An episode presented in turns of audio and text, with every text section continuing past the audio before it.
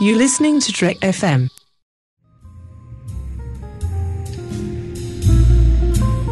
There was a little bar in Mill Valley where all the Starfleet trainees used to go. The 602 Club. You know it. I was there more times than I can remember. Welcome, everyone, to Trek FM's local watering hole, where the hosts from the network and friends trot by and we talk all things geeky. I hope you've ordered a drink from Ruby and grabbed your chair. I'm your host, Matthew Rushing, and joining me today are Darren Moser from our show, Earl Grey. How are you doing today, Darren? I'm doing well. Thanks for having me on. Well, I'm excited to have you here in the in the 602 Club. Uh, we're not going to be talking about a Star Trek episode, Darren, so so don't get don't get freaked out, okay? It's all right. You know, I, have I've spent a lot of time in uh, 10 forward, so the 602 Club's a nice uh, a nice change of pace.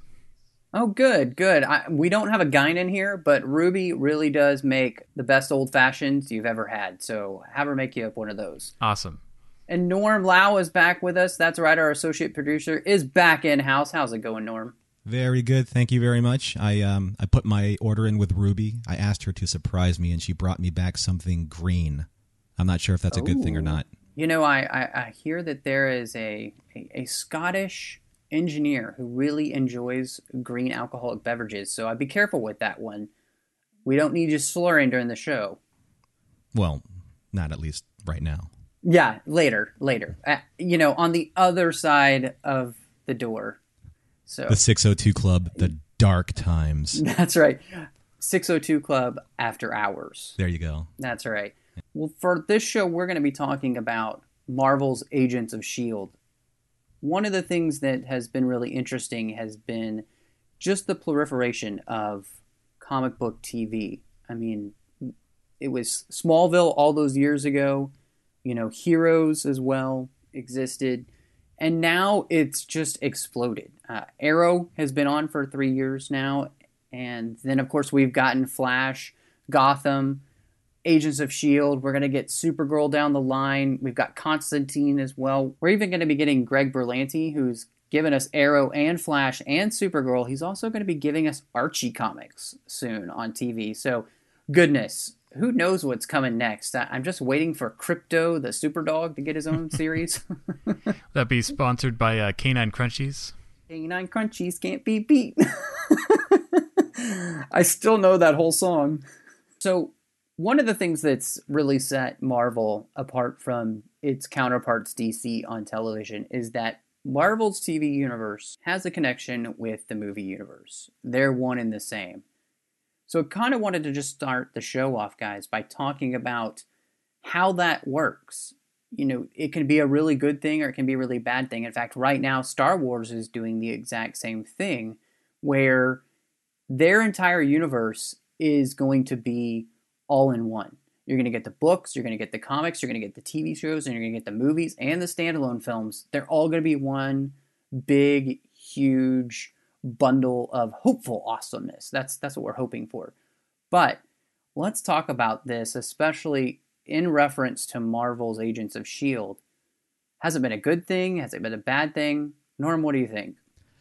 I guess Marvel really has to anticipate and budget their fans' expectations when it comes to crossing over the cinematic universe feel and look in epic scope to, well, for all intents and purposes, a smaller screen. Because you can do things, you can have these grander stories with grander budgets and bigger actors and bigger expectations than you do with TV. But at the same time, TV has the opportunity to tell a longer form story, which can be either a blessing or a curse because you may have to stay on the rails, if you will, when it comes to storytelling. Um, and that, I think, at right now is plaguing Agents of S.H.I.E.L.D. a little bit because they don't have the freedom to explore different territory. And I think that they have to maintain a certain storytelling momentum that will lead them into this 2015 summer you know blockbuster event which will tie in the movies back into the TV show and vice versa. So Ant Man is really going to tie in, you think, to the Agents of Shield universe? well, I didn't Ant Man have some type of uh, hint towards the Agent Carter era of the Agents of the Shield universe? You know, I, I don't actually remember. Um, I just I just know that you know Ant Man obviously wasn't talked about at all in their latest you know uh, big hullabaloo. No, not a mention of Ant Man. I feel like it's that movie that they just wish never existed at this point. It, it's probably and and it could be their greatest hit. Who knows? It could be. It could turn out to be their yesterday's Enterprise, which I think they're probably hoping at this point. Mm, I'm not sure about that, but well, you know, because yesterday's Enterprise is that good.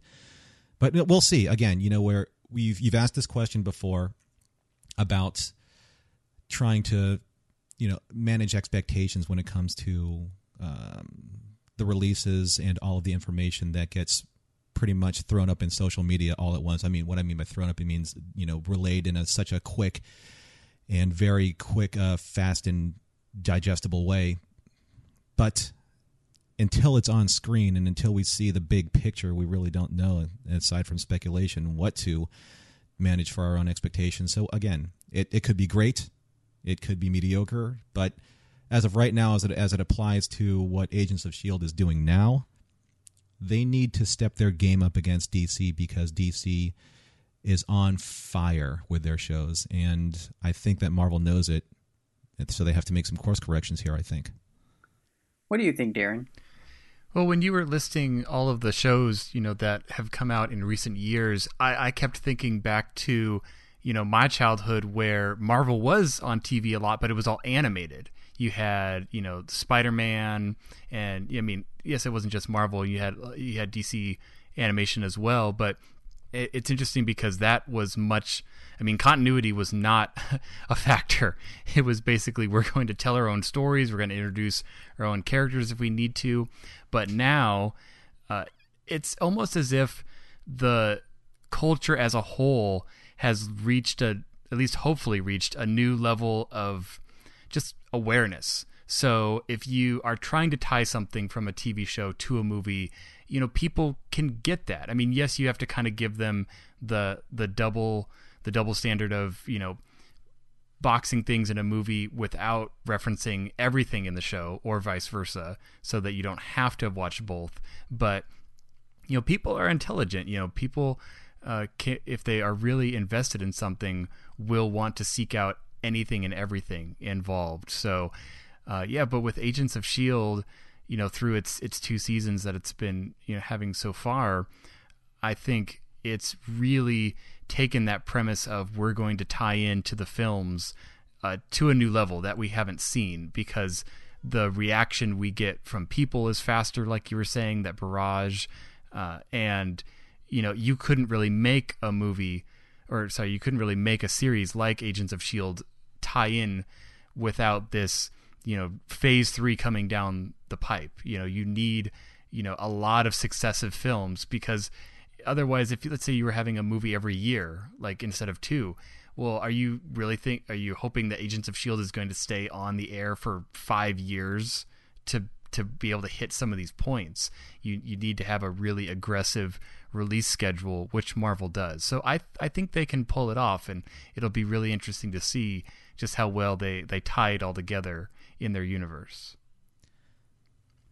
You know, the interesting thing about Disney owning all of these properties is sometimes I feel that because they're backed by the same financial program, if you will, that they don't really have to try nearly as hard sometimes because they know that they're going to be funded anyway. Hmm. Because they can't afford Agents of Shield can't afford to be taken off the air if they're going to be using that as the bridge point between all these different movies. So it's not like they have to try as hard. At, I'm not saying that they shouldn't, but I don't think they need to push the envelope as hard because their ratings are going to hit a certain number because their viewers are going to see whether or not they're going to be tying in as strongly into the cinematic universe. But it's not like they're fighting for new viewers. They've already captured the viewers within the movies. This is just a bounce back to the movies, really. It doesn't really fight to stand alone as an independent project like Arrow does or like Flash does. So maybe the reason why Agents of S.H.I.E.L.D. feels a little vanilla sometimes is because they don't have to jockey for those ratings as hard. Well, I think that that is something that is really symptomatic of, I, I think, a, a bad creative problem.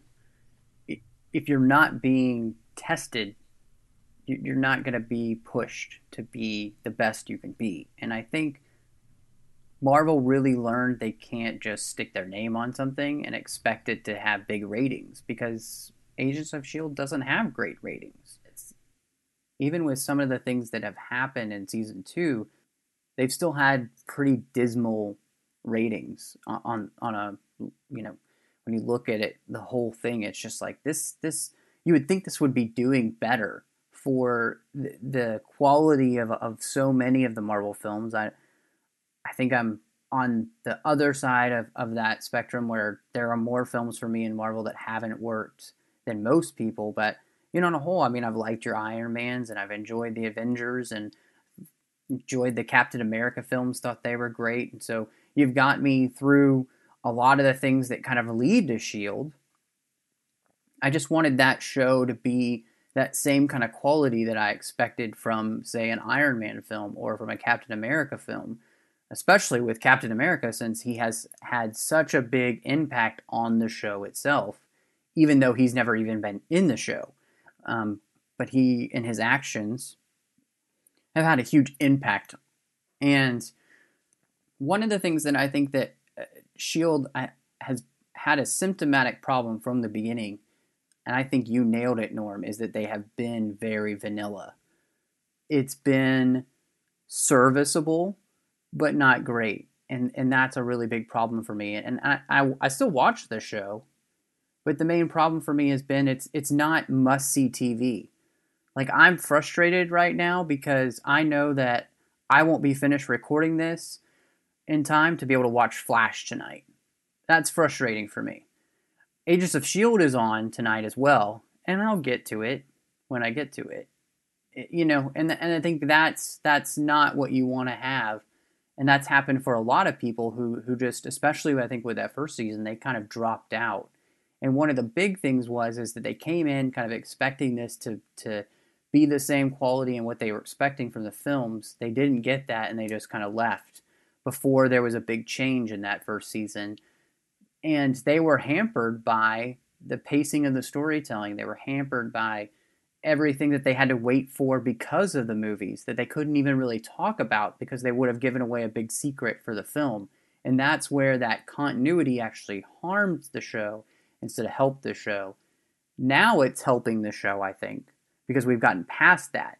But it almost seems like to me it, it would have been better to not have Agents of S.H.I.E.L.D. on the air at all until after Winter Soldier. And then it would have been great to have a show um, because then you would have been dealing with the aftermath of that instead of the reverse where we're trying to set up these characters and all these things, but it's like kind of vanilla. It's kind of boring. I'm not really enjoying anything, and and nothing really is happening on the show until that big event happened in the movie. And oh, oh, now we can do something on our show, and that's where continuity I think can really hurt when you're not giving your show the freedom to to use all the toys in the toy box. You know, that's what DC is doing with its shows.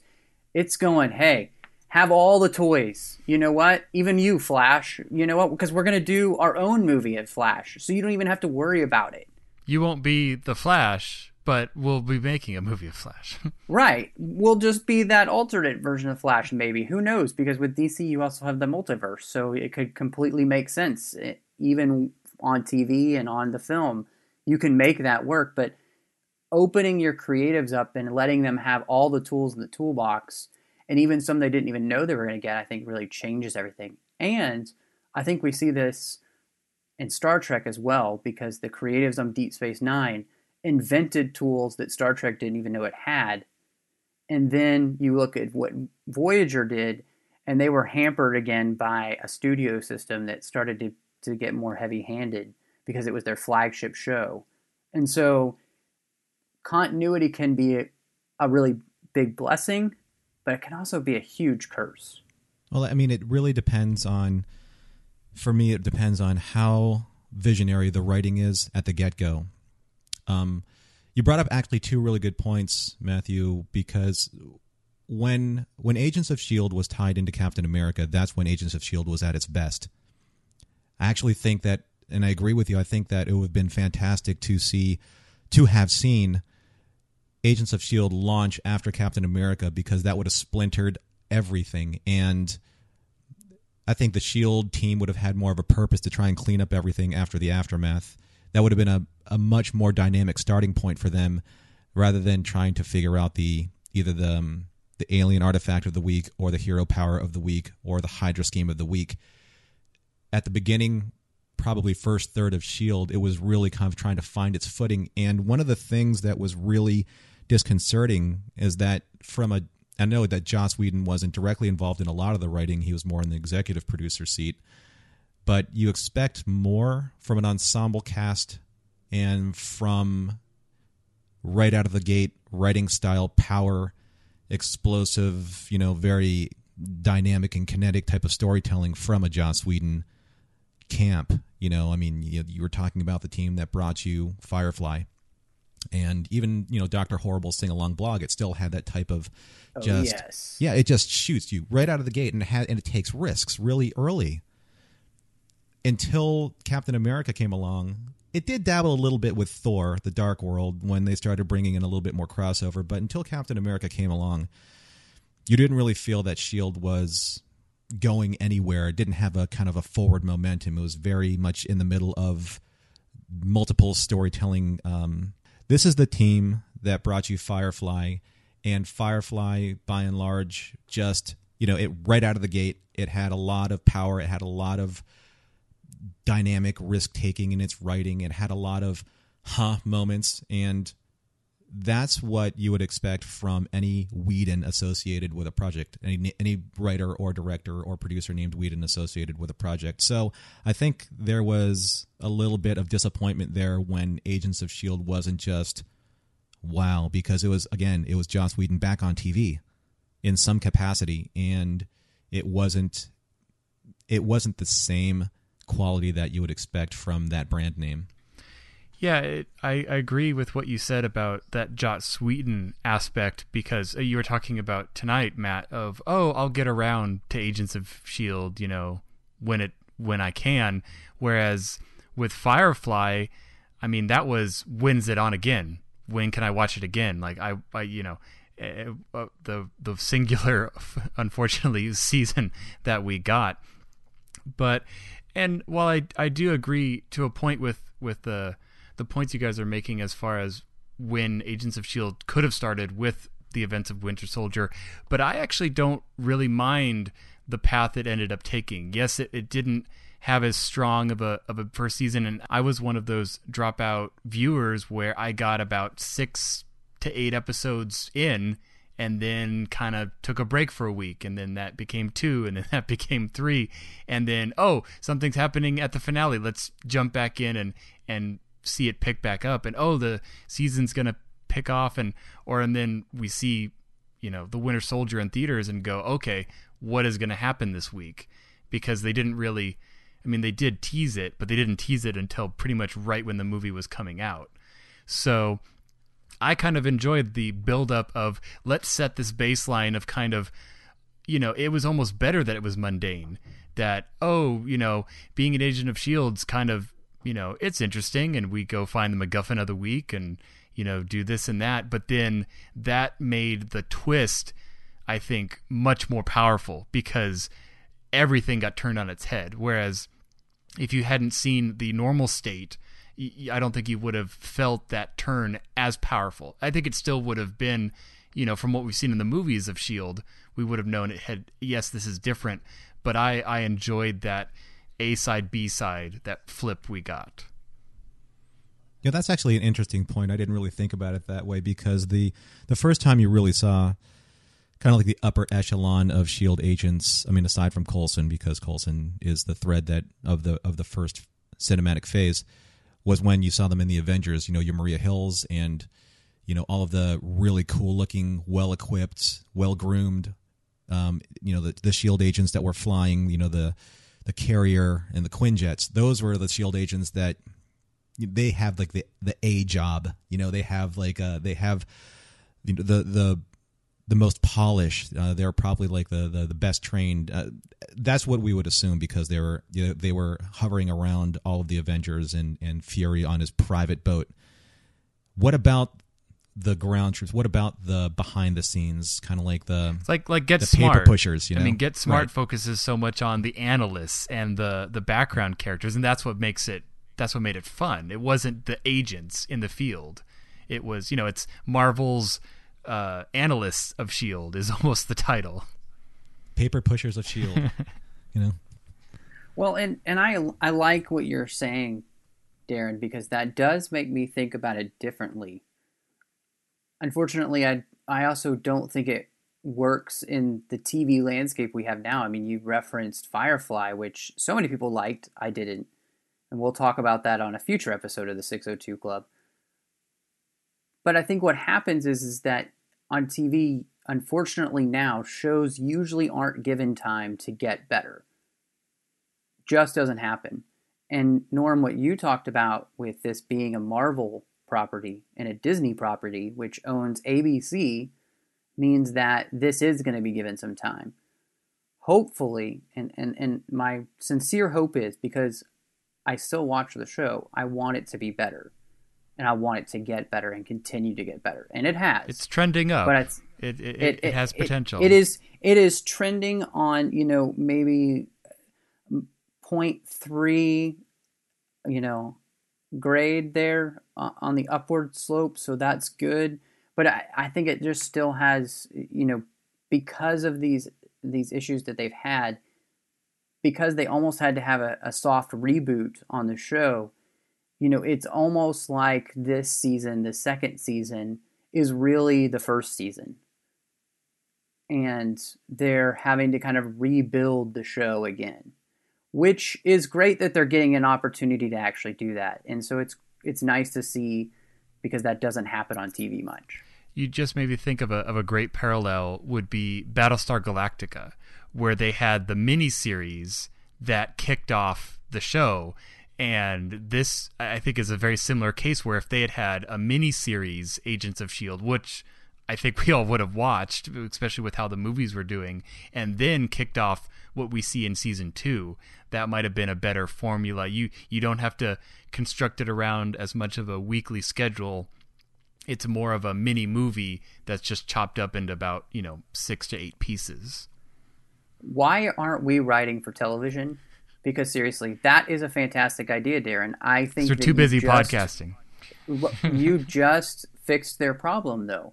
You've created the miniseries and you can have like a six episode miniseries kind of give it a bbc feel get into the, the agents of shield and then have that movie come out and be like oh yeah now we're dropping the rest of the show on you. Like that's a fantastic idea i, I love it I, I wish that they had done that because i think it would have been so much more successful as a series because you would have felt like it was building somewhere in fact use that mini series to introduce us not only to the characters but have them play into one of the movies. So like if you've been watching this mini series, it plays into, you know, Thor, the Dark World or whatever that crappy movie was. And then, you know, then have them show back up after what happened in, in Captain America 2 because th- that's where Shield falls apart. And and we already do have a great setup because they've done a great job of showing us what Shield does in the films. I mean, th- they've done a good job of that. So it's not as though they couldn't have then introduced us to a show afterwards with that. I man, what a great idea, Darren. I wish Hollywood was paying attention to you. You know, the funny thing that what you guys have just des- just described was taking all the filler away from a 22 episode season because that's really what Oh God, yes. are, yeah, you know, I mean, there were really good high points again surrounding probably the episode or two before a cinematic event and then after. Everything else was kind of like Or- trying or to lay down star. some groundwork, you know, or a, yeah, or a guest star like Sif. Um, but that's she yeah, can I- guest star whenever she wants. Well, yeah, you know. So wait, you can't say that too loud, or Ruby won't serve us any more drinks. That's true. Sorry, man. So, um, No, that's but, true. You know, but it, it is. It it was the economy of writing that would have sharpened up a lot of the focus on the characters and on and how they related to the cinematic events would have been really on point with three about two now two and a half hour you know miniseries movies, and I think that's where Agent Carter is probably going to outstrip Agents of Shield because she's going to be on for a limited amount of time, and I think they're going to make the most of it because I think they want to get back that that sense of really cool retro espionage flavor you know that's going on with you know uh, with shield and the growth of shield at the time i thought one of the coolest scenes in captain america is when they went and found the original shield base Yes. Yeah. when i saw that the rest of the movie almost melted away and i said i want to see this Yeah. and i think a lot of fans felt the same way Well, let's jump into that because a lot like Smallville, this show kind of has a rule. You know, on Smallville it was no tights, no flights. On this show, it's no heroes, just agents. There's no superheroes, there's no Iron Mans, there's no Captain Americas. It's it's just these normal everyday people kind of picking up the pieces. At least that's what it was in the first season from these metahumans running around, and then of course uh, you've got your um, you know just your Iron Man's technical wizards creating you know body armor for everyone too.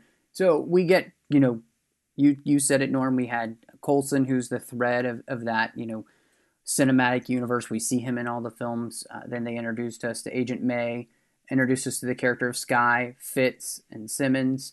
Uh, you got Ward, uh, and now we have characters like Triplett and Lance, Hunter and Mac, and of course Bobbi, all working back in together in this show. Talk to me about some of the characters here from first, second season. What are some of the characters that you guys have really liked, and maybe what are some of the characters that haven't worked for you, maybe still don't work for you? What what have you felt about the, these characters, especially in relation to the idea that you know we have had this connection with the cinematic universe, and those characters pop off the screen most of the time, unless you're Thor and then you're a bore. Um, and so you you get these characters. How does that? Because we're playing all in the same sandbox. How does that work for you? What about you, Darren? Well, the first instance that comes to mind was when Agents of S.H.I.E.L.D. premiered and the character Skye came on the screen. And it, it's funny because she has an uncanny resemblance to my sister in law. And in those first few episodes, that kind of, you know, I'm a hacker and I'm going to do what I want. And even like her mannerisms, I was like, wow, my sister in law is in Agents of S.H.I.E.L.D. But, you know, but besides that point that only affects me, uh, you know, her character has been, you know, really interesting, especially now in season two, as they've, you know, made her a shield agent for a day and and progressed her more. And she was obviously the uh the the stand-in to be us, the audience. You know, she's experiencing everything for the first time and we're to observe it you know through her she's like why are you doing it this way you know or why are you doing it this way and it's like you people are stupid you know and so she was an interesting character uh, that I think was well cast. I think you know that the actress plays uh, plays her really well. Um, but uh, I'll here I'll, I'll I'll go with one at a time. So uh, what's what's uh, your first one, Norman? I'm I'm on board with you about well Chloe Bennet who plays Skye. I think that she was cast right, and I think that she fi- she fit the the Whedon writing sensibility really well, and her timing was is great with their dialogue and their writing. For me, um, it's a two parter because I've always been a fan when Joss Whedon writes characters like Fitz and Simmons because they are by and large at the start almost wallpaper. They're the they're really behind the scenes and they have some shining moments.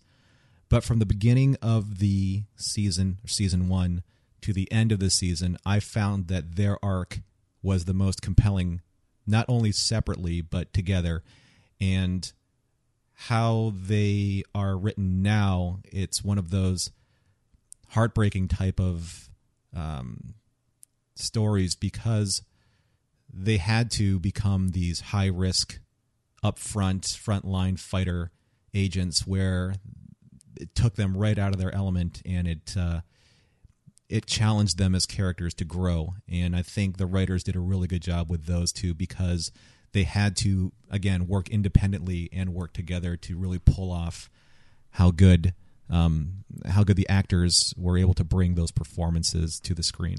Well, and how many times, you know, is the genesis of a show like this oh look we're getting the team together and these are people that have never actually worked together but that particular you know that was a friendship that was a working colleague relationship and that was a nice something new of okay these people already know each other. They work well together.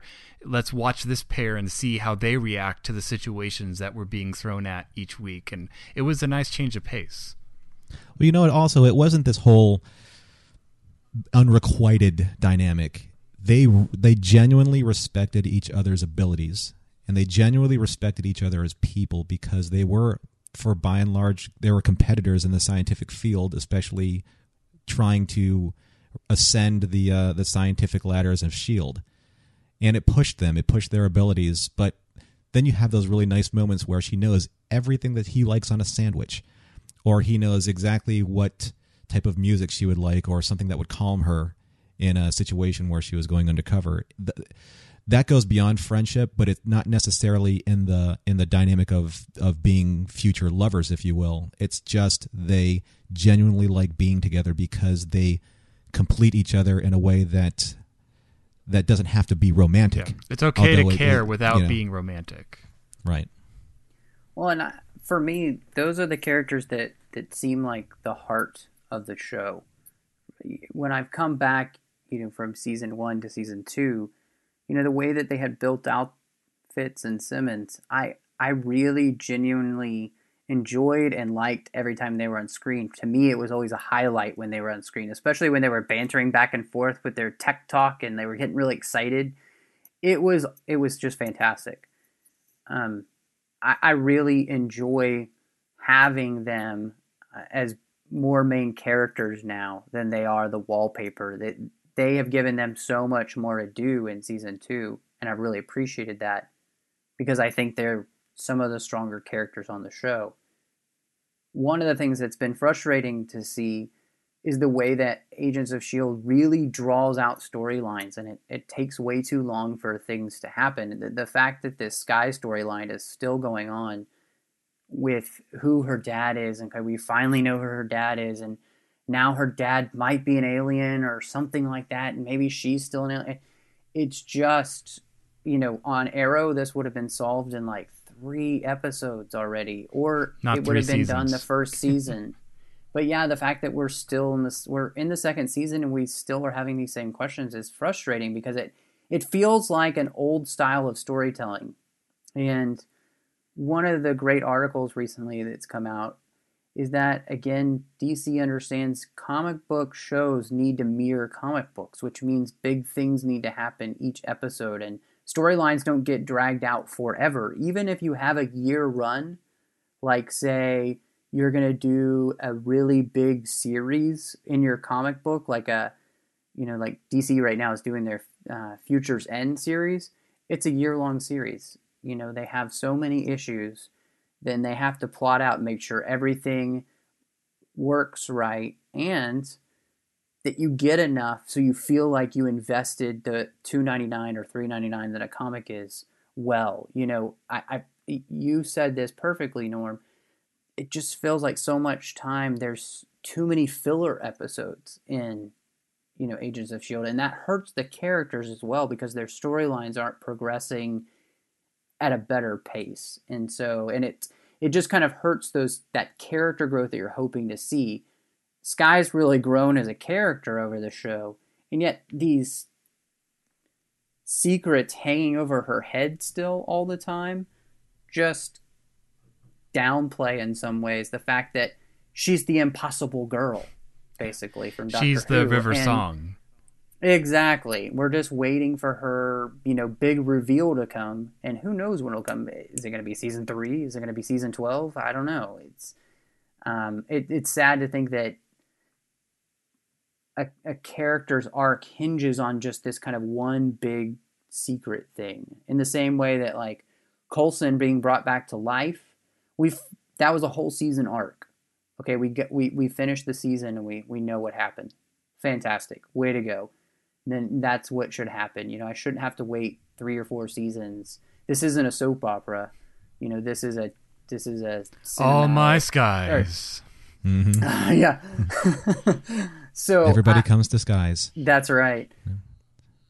Well, you know, Matthew, just to jump in here, uh, you, there's there's the quality of the show, which I think is very high. I think they do a great job with the production aspect of the show, and I think the acting's very good. I think what the real issue here is being able to juggle an A line, B line plot so that the filler episodes are filler, but they do produce some meaning.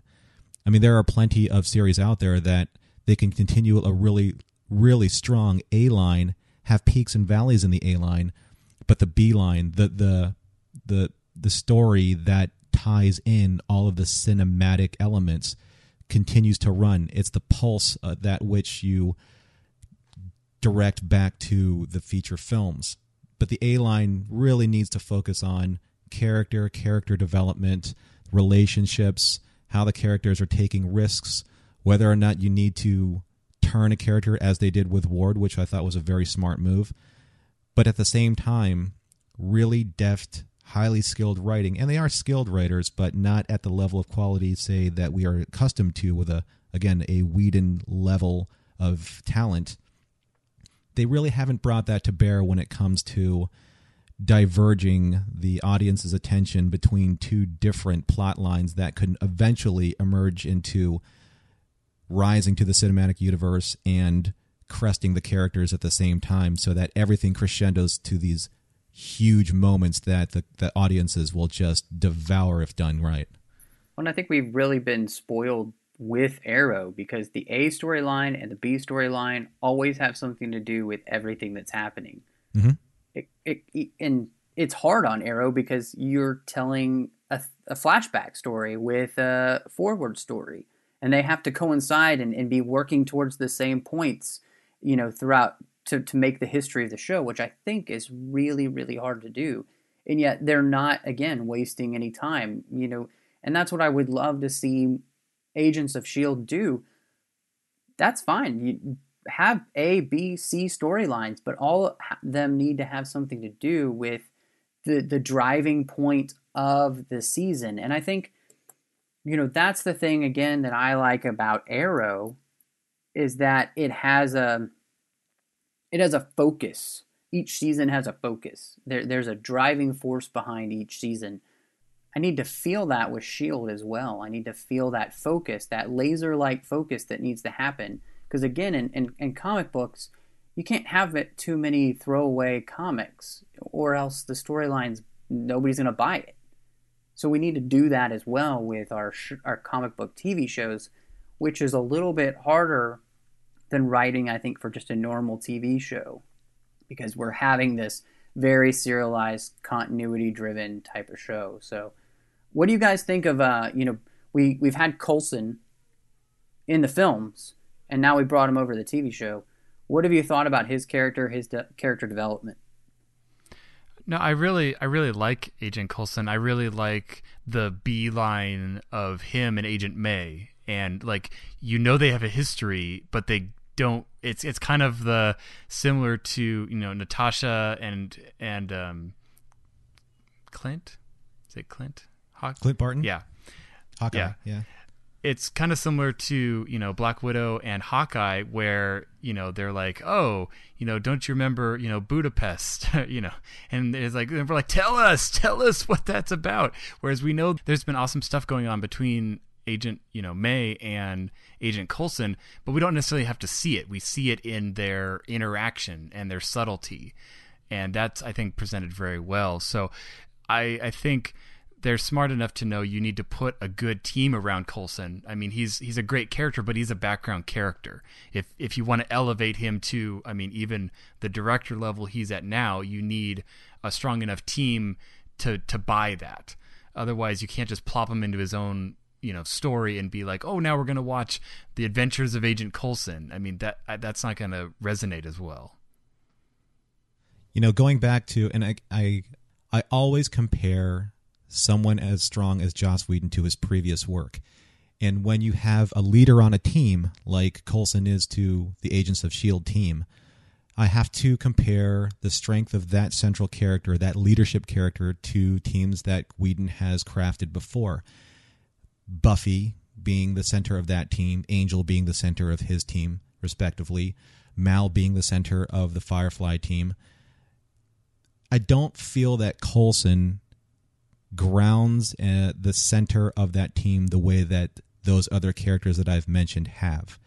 Coulson, by and large, was a really good foil and comedic relief throughout the course of the cinematic films. Every time he came on screen, yes, he was memorable, mostly because he had something very important to do at that one particular time, or he was ridiculously funny because everything else was so serious. He was that. He's that take a breath. Yeah, he was the pause. He was the palate cleanser. He was the okay. Everyone put everything back into perspective because he he saw things in the character of Coulson as in a certain perspective. That was his job. And now, when he's the leader of this team, and because it's smaller TV, it's a smaller screen, I think that you need something in that leadership role that is so dynamic that all of the other agents are really drawn to him. And that by and large, the audience is drawn to him. But the Tahiti line, I thought it was going to do that, didn't really kind of pan out that way. I find, again, the Fitz and the Simmons and the Tripletts and the Macs and all of the other kind of side characters a little bit more interesting because when they do things, they do things more interestingly than Coulson does because Coulson is very consistent.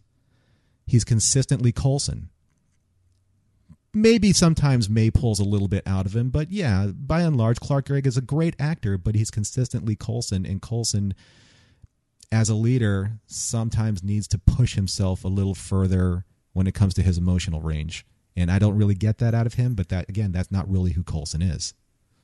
Yeah, I, I get that too, in the sense that I can see what you're saying. For me, I've had a little bit different reaction in that he's one of the reasons that I keep coming back to the show because I find him funny and I enjoy his performance, and so he's kept me wanting to come back. And yet, like you, I have gravitated more towards the the Fitz, the Simmons.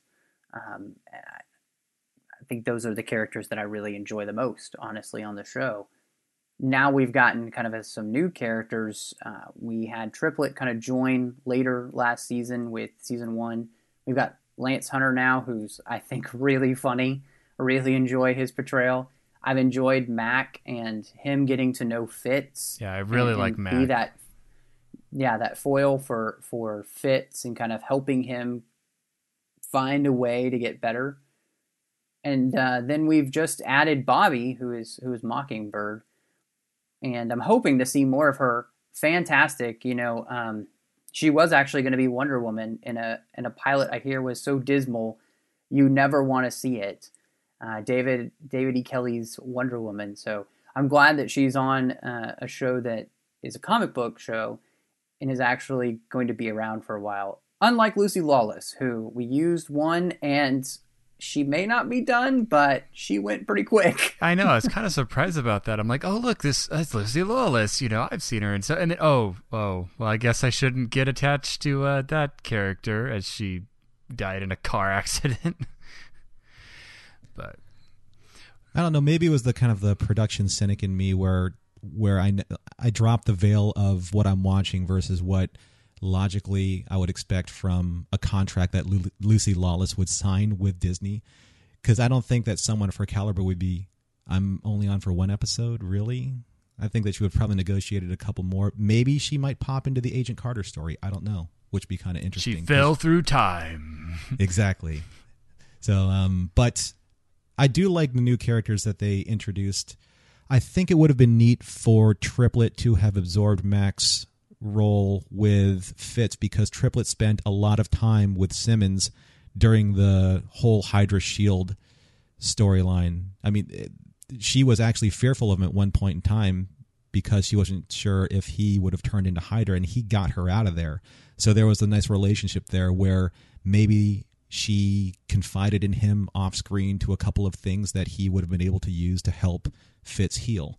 So I with with Mac in there, I don't I don't begrudge the actor. I think he's doing a good job, but I really liked where they were going with Triplett and how he bounced back to being related to one of the original Howling Commandos, and they could have probably spun that up into an Agent Carter relationship back and forth from the past to the present because he did have that really cool box of toys at the end that helped them get out of Hydra, you know, situations where they were using old school tech.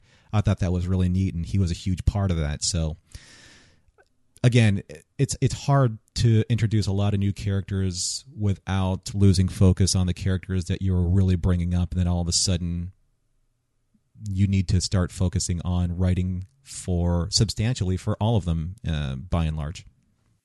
I think you're right.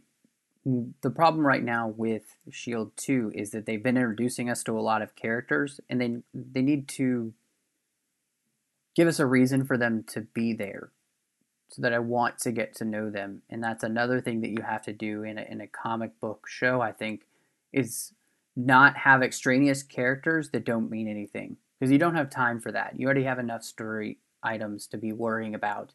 You don't need to be worrying about, okay, how do I fit in Triplett? Because we've got Mac and we've got, you know, Lance Hunter and Bobbi now. And, and then, of course, we still have Ward, Simmons, Fitz, you know, Skye, May, and Coulson.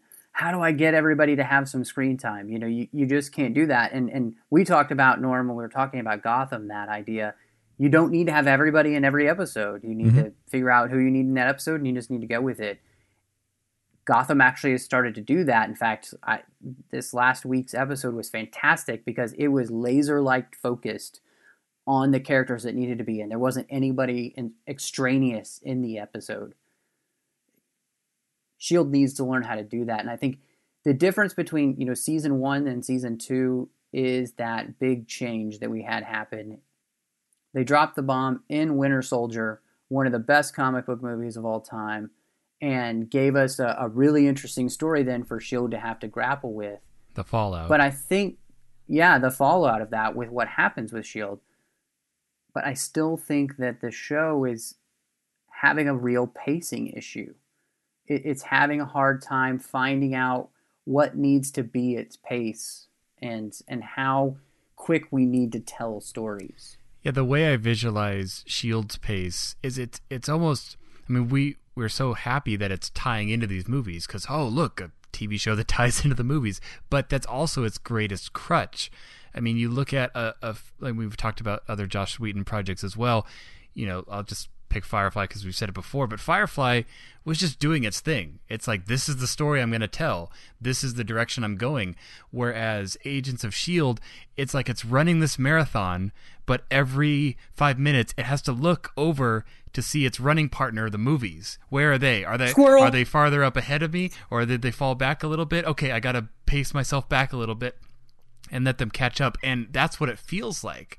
Like they're trying to keep pace with a marathon runner and it's you can do that. That's not impossible but it is hampering the this is the agent of shield story. You know that's they don't actually have a story in, in in some way. They are the b plot to the movies which hasn't really been done at this level which so it's an interesting experiment. And i agree. I mean they that is the perfect way of putting it. They are the b plot to the movies but they also have to have their own identity because without that why would you want why would you care?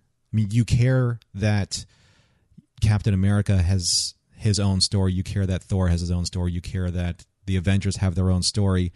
But the agents of shield you don't really care so much right now about who they are why they are what are they doing what's their purpose what's their mission statement really as as a team. I mean right now it's just to survive the aftermath of the uh, the, the the dissolving of Shield and in the in the rise of Hydra, of which the show is replete with giant stickers of Hydra everywhere. Like we don't. I'm sorry. That's I'm I'm going to get on a soapbox. Have you seen that branding like Hydra branding guide? You know, as if like something you'd send out to a to an artist. Like, well, okay, if you're if you're going to be designing a crate for Hydra, you need to make sure it's the full logo in these colors, but not over these colors with this font. And yeah, it's it's a little over the top sometimes.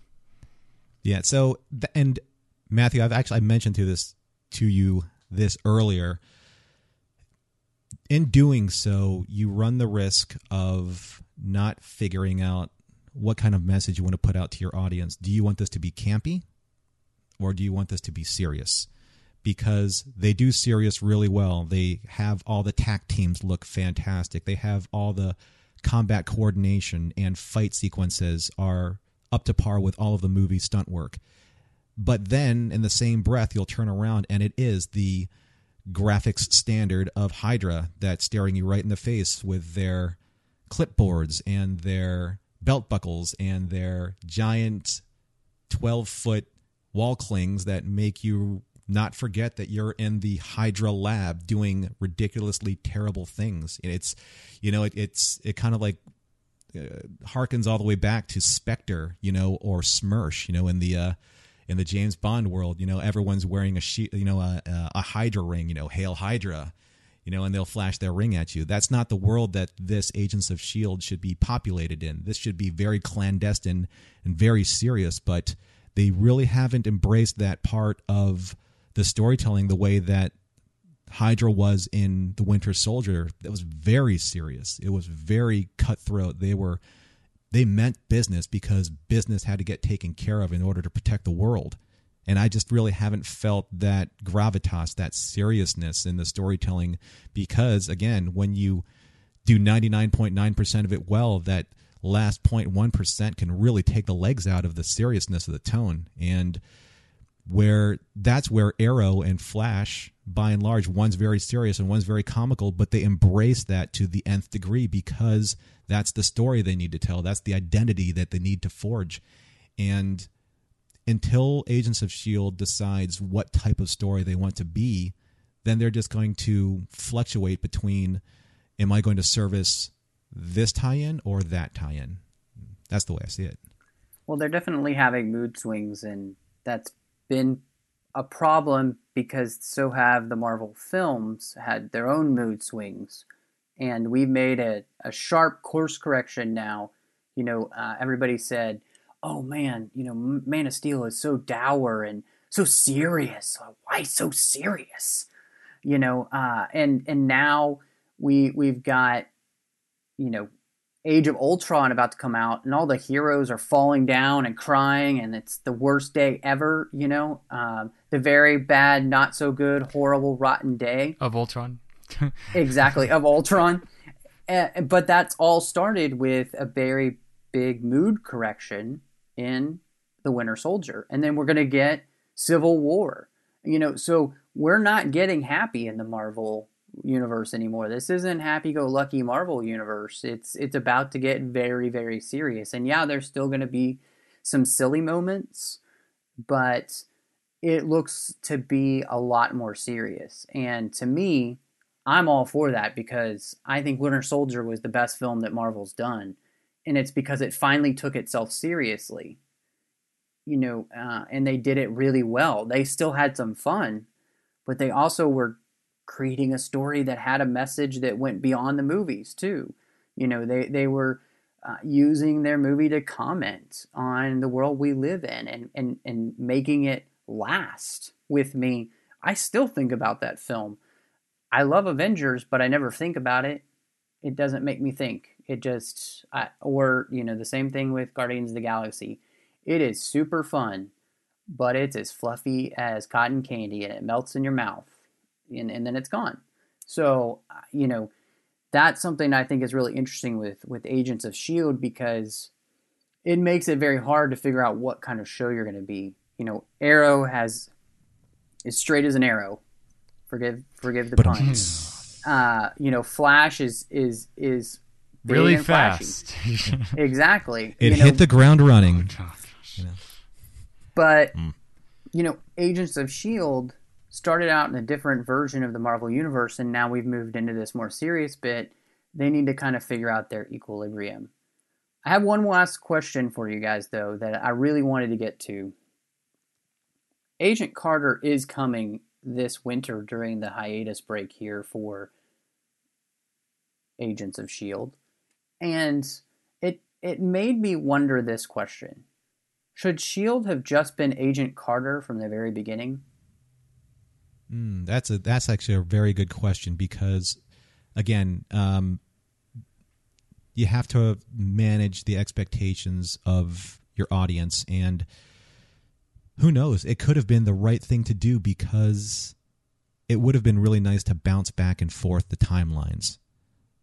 When I saw, as I said before, when I saw the bunker and when I saw kind of like the the history and the origins of the very first Shield secret base it just had all the trappings of all the great spy and noir flavor of the 19 well 1940s this time 1950s 1960s the hidden panels the the the secret entrances uh, these giant computers uh, all of this antiquity that was used to save the world against the threats of the time. I think that's fascinating. I think that that's something that the modern TV audience probably isn't used to seeing.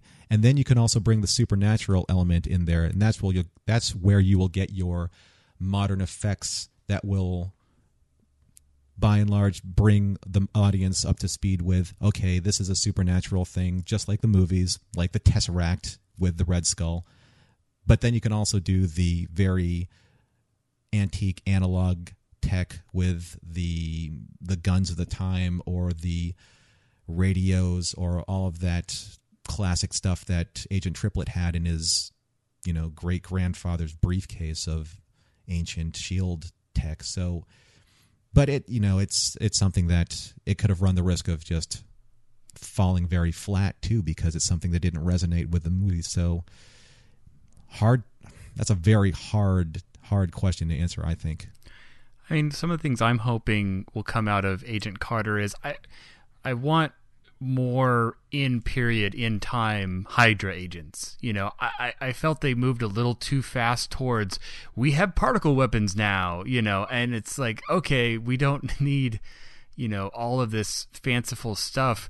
I mean i want them to create a world where hydra is still a threat even without the red skull it's a threat as an organization. It's a threat with its B level leaders who are now stepping up to fill the power void. What is the power vacuum? What is the structure within Hydra? You know, how are they planning to you know take over the world and as as we're told in winter soldier you know their original plan was obviously the world war to to take over the world by force and then later they learn you must you know, lull the world into acceptance, but there must have been an in between time. You know, what was their strategy in between? Uh, did that result in the Cold War of the 60s? You know, I mean, that's the big thing that Marvel is saying is, you know, with especially the Winter Soldier, not the movie, but the man, you know, that events of our history have been influenced by Hydra and we just don't even know it. So I want to see those seeds sown. I want to see, you know, but at the end of the day, you know, I want to see you know, Agent Carter, you know, kicking butt and and forming Shield. I want to see Howard Stark. I want to I loved, you know, old or not old, young, but in the past, you know, Howard Stark and I think uh, uh, hopefully he'll be a, a character in that. I, I'm not sure if he will be, but you know, you bring up a really, really good point. I didn't think about it this way, but in that, almost in that confession in the bunker, when the whole plot line of why Hydra was revealed to Cap and to Black Widow. Yes, now we know exactly why Hydra was formed, how it was able to infiltrate S.H.I.E.L.D., and all of those details, but very much like what we understood about uh, the Clone Wars and we understood that Kenobi was a general and he did these great deeds, and his Luke's father did this, and Luke's father did that. We knew the broad strokes, but it never risked going back and telling all the details to the point where the audience would be like, "Well, I already know this. You know, why do I need to see this?" And it would have been a really interesting way to start telling real time stories about, okay, Shield probably helped the United States Navy capture the Enigma device for World War II in some way, or they found a way to harness a certain energy source that was able to protect against certain radioactive technology. Things that would parallel real time dynamics are always interesting, make for interesting storytelling because sometimes you don't know the real history behind things, as the way that Scotty may or may not have created transparent aluminum. We don't know. but that's a neat detail because in some way you would have seen certain things evolve either organically or through divine intervention based on how the agents of shield from Carter's time affected the history of the past and then how that dynamic affected what we saw in Winter Soldier and beyond and now in Agents of Shield. That would have been really cool to see. When you can set up the whole sins of the father motif. I mean, you can have things slip through the cracks and villains that you know agent carter's shield don't catch and they will resurface in the future things that you know we wish had been dealt with but now the next generation being marvel's agents of shield will now have to shoulder that burden well they are touching on that with the obelisk but because their storytelling right now is so out of pace you're not really paying attention to that as much as you're paying attention to now Skye's father and now what's going on with Ward. They opened up great with Agent Carter. That was a great cold opening, and then it just it was a tease. Just kind of yeah, it was a tease, and it just fizzled. They've really kind of languished that point. But that's exactly what I think that they could have done if they did an Agents of Agent Carter, Agents of Shield story. That's a that's a great point. Yeah, my my thought was this forget having Coulson and that Agents of Shield because you you have too much you have to live up to with the films and you're too hamstrung by the continuity. But if you move backward, if you show the beginning of Shield with Hayley Atwell and the rest of those great folks, which are fantastic. I mean, having Mark McDonough back on TV, I mean, from Band of Brothers, guys, freaking fantastic. Also, obviously, Hawk from Star Trek First Contact. You know, this guy is a great actor. I love him. I would love to see him working with Agent Carter and in the and helping create those, you know, those commandos creating this this first group uh, that's going to be named Shield. Not only that, but like you guys are saying, you have the ability to set everything up that's going to come into play with the films but not hamstringing yourself again, you know. And I just, I think that they they made a tactical error, and it, it should Agent Carter should be Agents of Shield. It shouldn't be Agent Carter. It should just be Agents of Shield, and she's the lead character.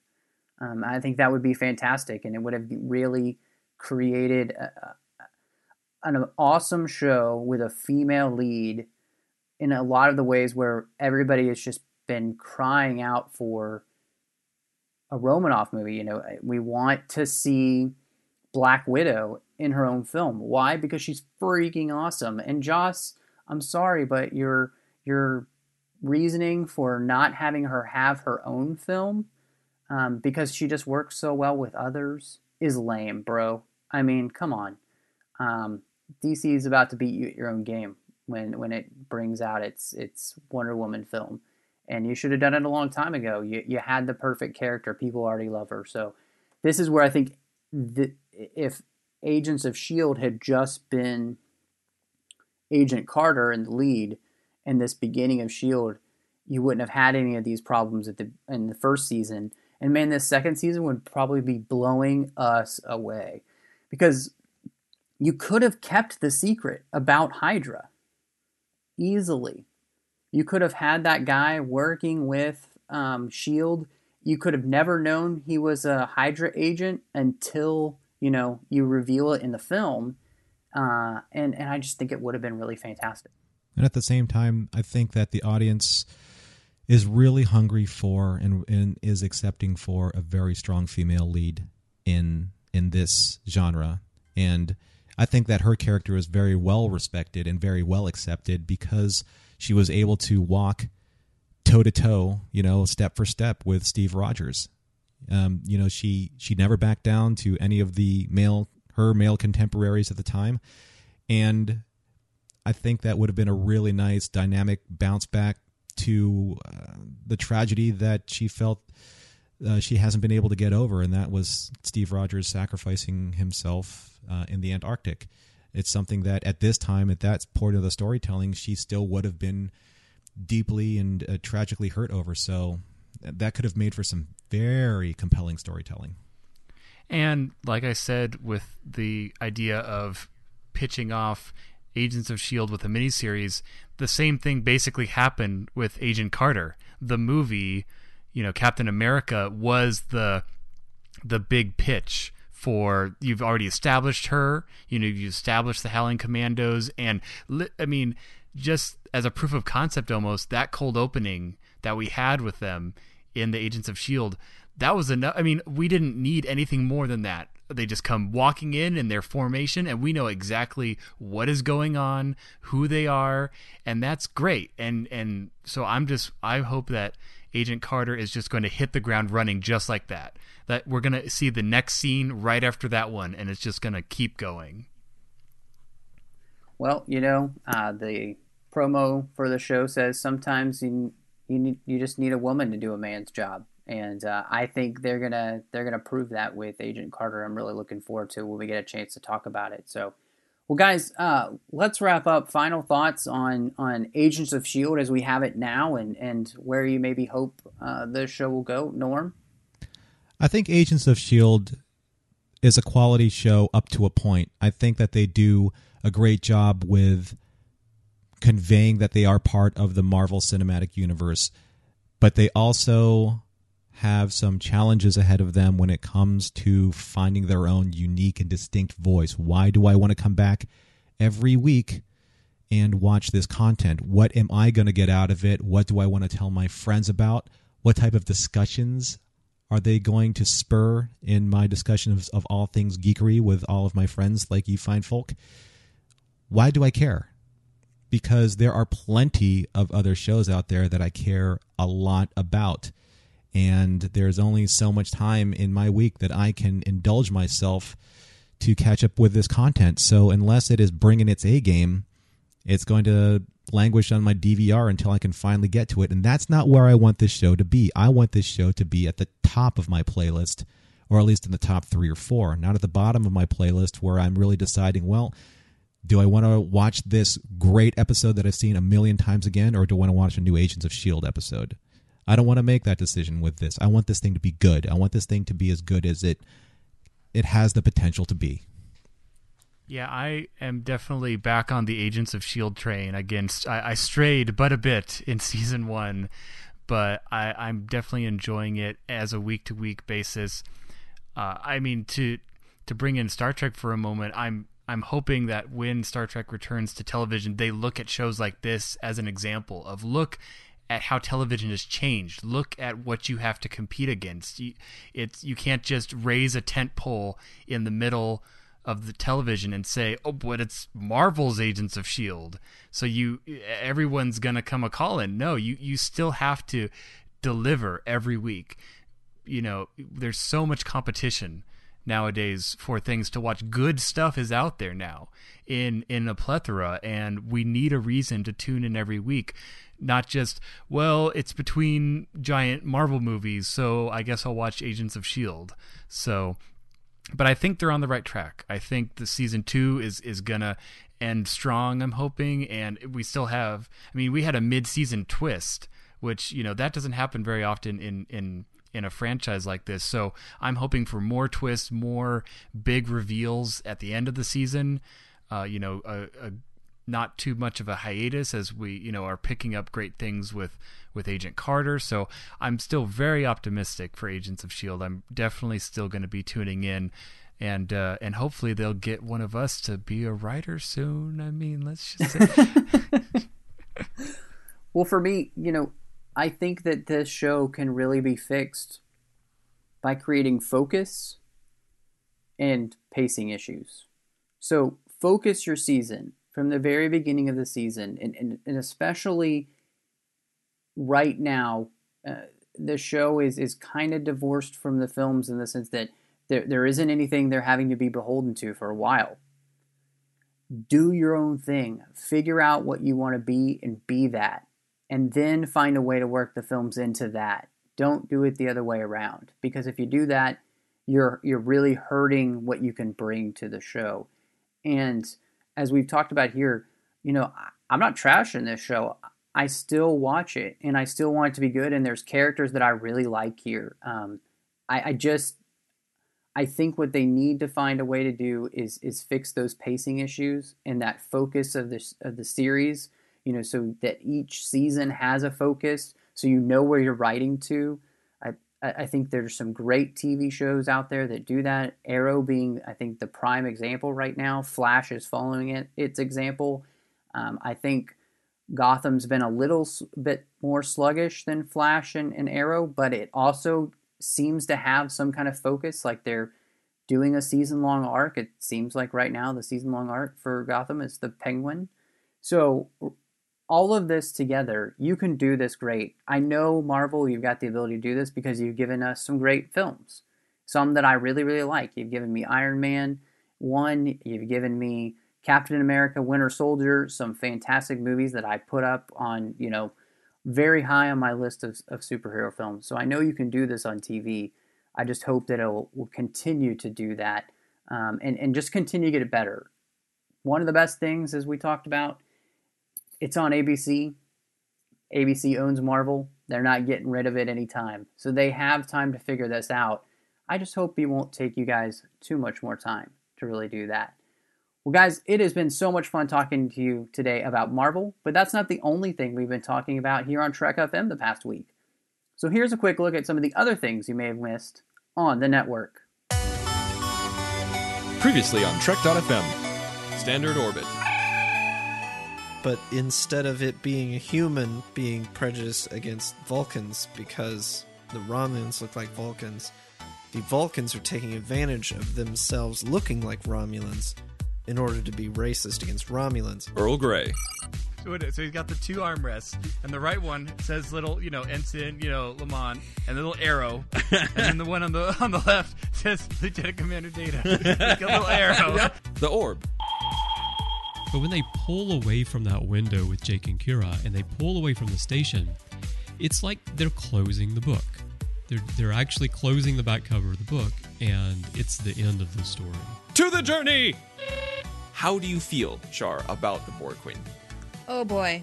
I think the longer that I have watched Star Trek, the more I'm in the camp of I don't know if I like her. The Ready Room. They want you to come across on Archer's side where he can be mad at Trip. But I have a really hard time being Archer being mad at Trip because just think of if we still treated, you know, people of a different race like this. Mission Log, a Roddenberry Star Trek podcast. That could honestly be the reason they brought Wesley, because Wesley's got nothing else going for him there. I mean, yes, he can lead those kids, but that's just going to be by virtue of his age, Mm-hmm. right? I mean, he's 15 years old. Of course, all the other kids are going to look up to him, at least for a while. Then if he ends up being a total tool, then they won't. Commentary, Trek Stars. Yeah, Yeah, well, Learning well- Curve was never meant to be a season one finale. They were going to do the 37s, and then UPN wanted to open season two with it, and that totally didn't work either. Man, you gotta you gotta say UPN really ooped it up. Literary Treks. What Jeri Taylor talks about with Kathryn Janeway's life is it's kind of a series of her relationships. I mean, she should be doing all sorts of fantastic things, right? And instead, we're learning about her boyfriends. Melodic Treks. But there's a whole host of, of people that appear in Star Trek. As I said, most of it is classical, so it's Verdi, Vivaldi, Strauss, Tchaikovsky, um, Harry Kim. The 602 Club. this really does have an impact on I think the entire you know comic book uh, world. Dark Knight, Dark Knight Returns still have a huge impact in the way that people view Batman today. And that's what else is happening on Trek.fm. So check out these shows and find out what we've been talking about in your favorite corner of the Star Trek universe, and of course now beyond. You'll find us wherever you get your podcasts. And hey, if you're an Apple user, do us a favor and hit that subscribe button. It really helps us out when people are searching for the show. Listeners are able to find our shows better in the search engine when you hit that subscribe button. Also, same thing happens when you give us likes and reviews on there. So give us a star review and a rating and write a review. That's fantastic. We love that. And I'll even mention you on the show when you do. Like our friend Norm, who gave us a great rating last week. I just want to say thank you to Norm, who's also our associate producer on the show. So really appreciate that, Norm. It's not a secret that uh, how much I love this show. That is true. I, and it's so great to have you here. But you know what? If you're not an Apple user, we've got you covered as well. You can find our shows on Stitcher, TuneIn, Spreaker, SoundCloud, Windows Phone, and of course, you can download the MP3 file from our website and grab the RSS link as well. Guys, where can we find you online? Norm? You can find me online on Twitter and Facebook. I'm not the, the greatest Twitter user in the world, but I'm trying to get better. Uh, that's Norman Lao, N O R M A N L A O. And uh, I am a huge supporter of Alec Peters and the Star Trek Axanar project. And you can find me most of the time on the Facebook Axanar fan group page. And as I mentioned before, I'm a, a proud sponsor of Trek FM through Patreon. And I'm an associate producer for Warp 5, The Orb, Star Trek Axanar, the official Axanar podcast, and as Matthew mentioned before, the 602 Club, because I figured it was the best way to get free shots from Ruby. And Darren, where can we find you online? Well, if you want to talk to me, you can either join in the conversation on the Babel Conference, our Facebook group for the network, but I am also available on Twitter under username Dr. Sci-Fi, a name that also goes to my currently hiatus podcast, The Dr. Sci-Fi Show. I'm hoping to bring back in the new year. And if you want to hear just how I can ratchet up to 11 about Star Trek, you can hear me each and every week on Earl Grey, our Trek FM show about Star Trek The Next Generation with my co hosts Daniel Prue and Philip Gilfus. Well, thank you so much, Darren and Norm. That was great. Listeners, you can get in contact with us at trek.fm slash contact. You can also send us a voicemail. Look in the sidebar on the show page or go to speakpipe.com slash trekfm. You can check us out on Twitter at trekfm. We're on Facebook at facebook.com slash trekfm. And of course, you can check us out, as Darren mentioned, at the Babel Conference. That's B-A-B-E-L. Just type that in the search field at Facebook or go to our website at trekfm and click discussion on the menu bar. And another way you can help the network and keep all of our shows coming to you each week is to become a patron of the network on Patreon.